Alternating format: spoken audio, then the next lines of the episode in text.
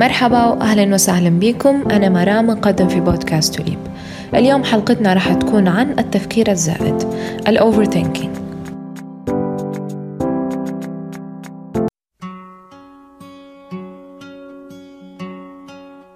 هل بأمور تشغل تفكيرك وتحسسك إنك ضايع؟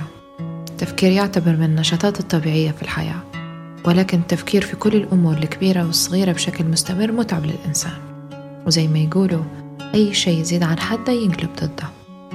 في ظل الضغوطات اليومية اللي نتعرض لها سواء في العمل أو في المنزل أو في الدراسة، اللي مرات تسيطر على شعورنا وتفكيرنا، المشاكل والأحداث اللي نواجهه فيها في حياتنا واللي تتطلب مجهود كبير باش نتجاوزوها، واللي يستمر العقل في التفكير فيها مرارا وتكرارا. التفكير في الماضي، الاستعداد للمستقبل وشنو يترتب عليه من قلق وندم وخوف وتخيلات، هذا كله يسهم في حالة نفسية اسمها الأوفرثينكينج، التفكير الزائد. طالب جامعي حكى إنه قبل 5 سنوات لما كان عمره 15 سنة تعرض للاعتداء اللفظي والاستفزاز. قال: لزمني التفكير وأصبحت أشعر بأن لدي معضلة معينة في حالة النفسية. عند الجلوس مع الأهل أو الأصدقاء أفكر وأحلل وأناقش أفكاري داخليا، وعندما أحاول التوقف لا أستطيع. بحثت عن حلول مناسبة لحالتي في الإنترنت، وبدأت أقرأ مواضيع متعلقة بالأمراض النفسية، فتدهورت حالتي وفقدت الأمل. قبل 6 أشهر قرأت أحد المواضيع لشخص مصاب بالاكتئاب، وبعد الاستيقاظ من النوم عاودتني نفس حالة التفكير الغريب. كنت أقنع نفسي أني لا أعاني شيئا وأني سليم، وأصبحت بالوقت الراهن أفكر وأوسوس حول الأمراض النفسية، أشعر بالعصبية وبالإحباط، وأخاف من الجنون بسبب التفكير. وبالرغم من اختصاري لكلام المفصل، إلا أن ختم بأنه لم يصف أعراضه تماما، وأن هذا فقط جزء من اللي يحس به. أكدت الدراسات أن الشباب اللي تتراوح أعمارهم بين 20 إلى 30 يعانوا من متلازمة التفكير الزائد، يشكوا من أنهم ما يقدروش يوقفوا تفكير مهما حاولوا، حيث أنهم يدوروا على كل الجوانب السيئة في الموقف على أمل أنه يقدروا يغيروه، يحاولوا تحليل تفاصيل الحادثة باش يكتشفوا مدلولاتها كلها، يعني يعاودوا يفكروا في الموقف في حللوه ويرجعوا يتخيلوه دون إعداد خطة عمل أو تفكير في حل. يفكروا في الموضوع مئات المرات ويقعدوا يدوروا على نفس الموقف، إلى أن يتحول الأمر إلى قلق نفسي.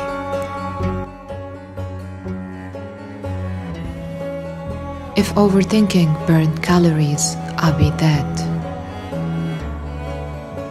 تأثير كلمة من حروف بسيطة قد يتسبب في عقدة داخل الإنسان بدون وعيك بذلك. قداش حد منا ما قعدش يفكر بكلمة قالت ليه من باب المزاح أو بشكل عابر، وقعدت تدور في عقله وما قدرش ينساها. أنا نعاني من الأوفرثينكينج وبشكل سيء أيضا. حاليا أنا واصلة في مرحلة إن لو فكرت في شيء حلو راح يضيع مني، ولو فكرت في شيء سيء راح يصير لي.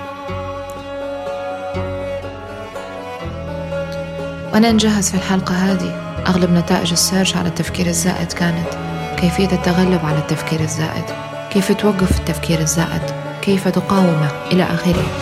ما فيش أي حد منهم وصف كيف الإنسان يكون حبيس لأفكاره، كيف يوصل لمرحلة يتمنى لو في زر أوف في عقله يبدأ يعاني باش الأصوات اللي في داخله تسكت، اللي تنوضه من نومه وتخليه ما يقدرش يركز في شيء، ويبدأ مش طايق أي حد يحكي معه. رح تلقى الإجابة الصحيحة لمشاكلك لما توقف تفكير وتبدأ عمل. Overthinking will only kill you. Just get up and start to work on your dreams. Overthinking, the art of creating problems that were never there. بس تعرفوا شيء؟ تحاولوش تقمعوا أفكاركم، حيث أن الجهد المبذول لتفادي الأفكار مرات يكون ليه تأثير عكسي. لما تتعامل معها بدون نقد وتقنع عقلك إن من الأحسن أنك تفكر في الأمر مرارا وتكرارا على أنك أنت تحس بالإحباط أنك مش قادر توقف تفكير فيه، لأن التكرار يخليها أقل إلحاح. يعني لما تفكر في الأمر تقدر تتناساه وتتجنب الشعور بالإحباط، حتى لو كانت هذه الأحداث أو الأمور سلبية. حط في بالك أن تقعد دروس يمكن أخذ العبرة منها.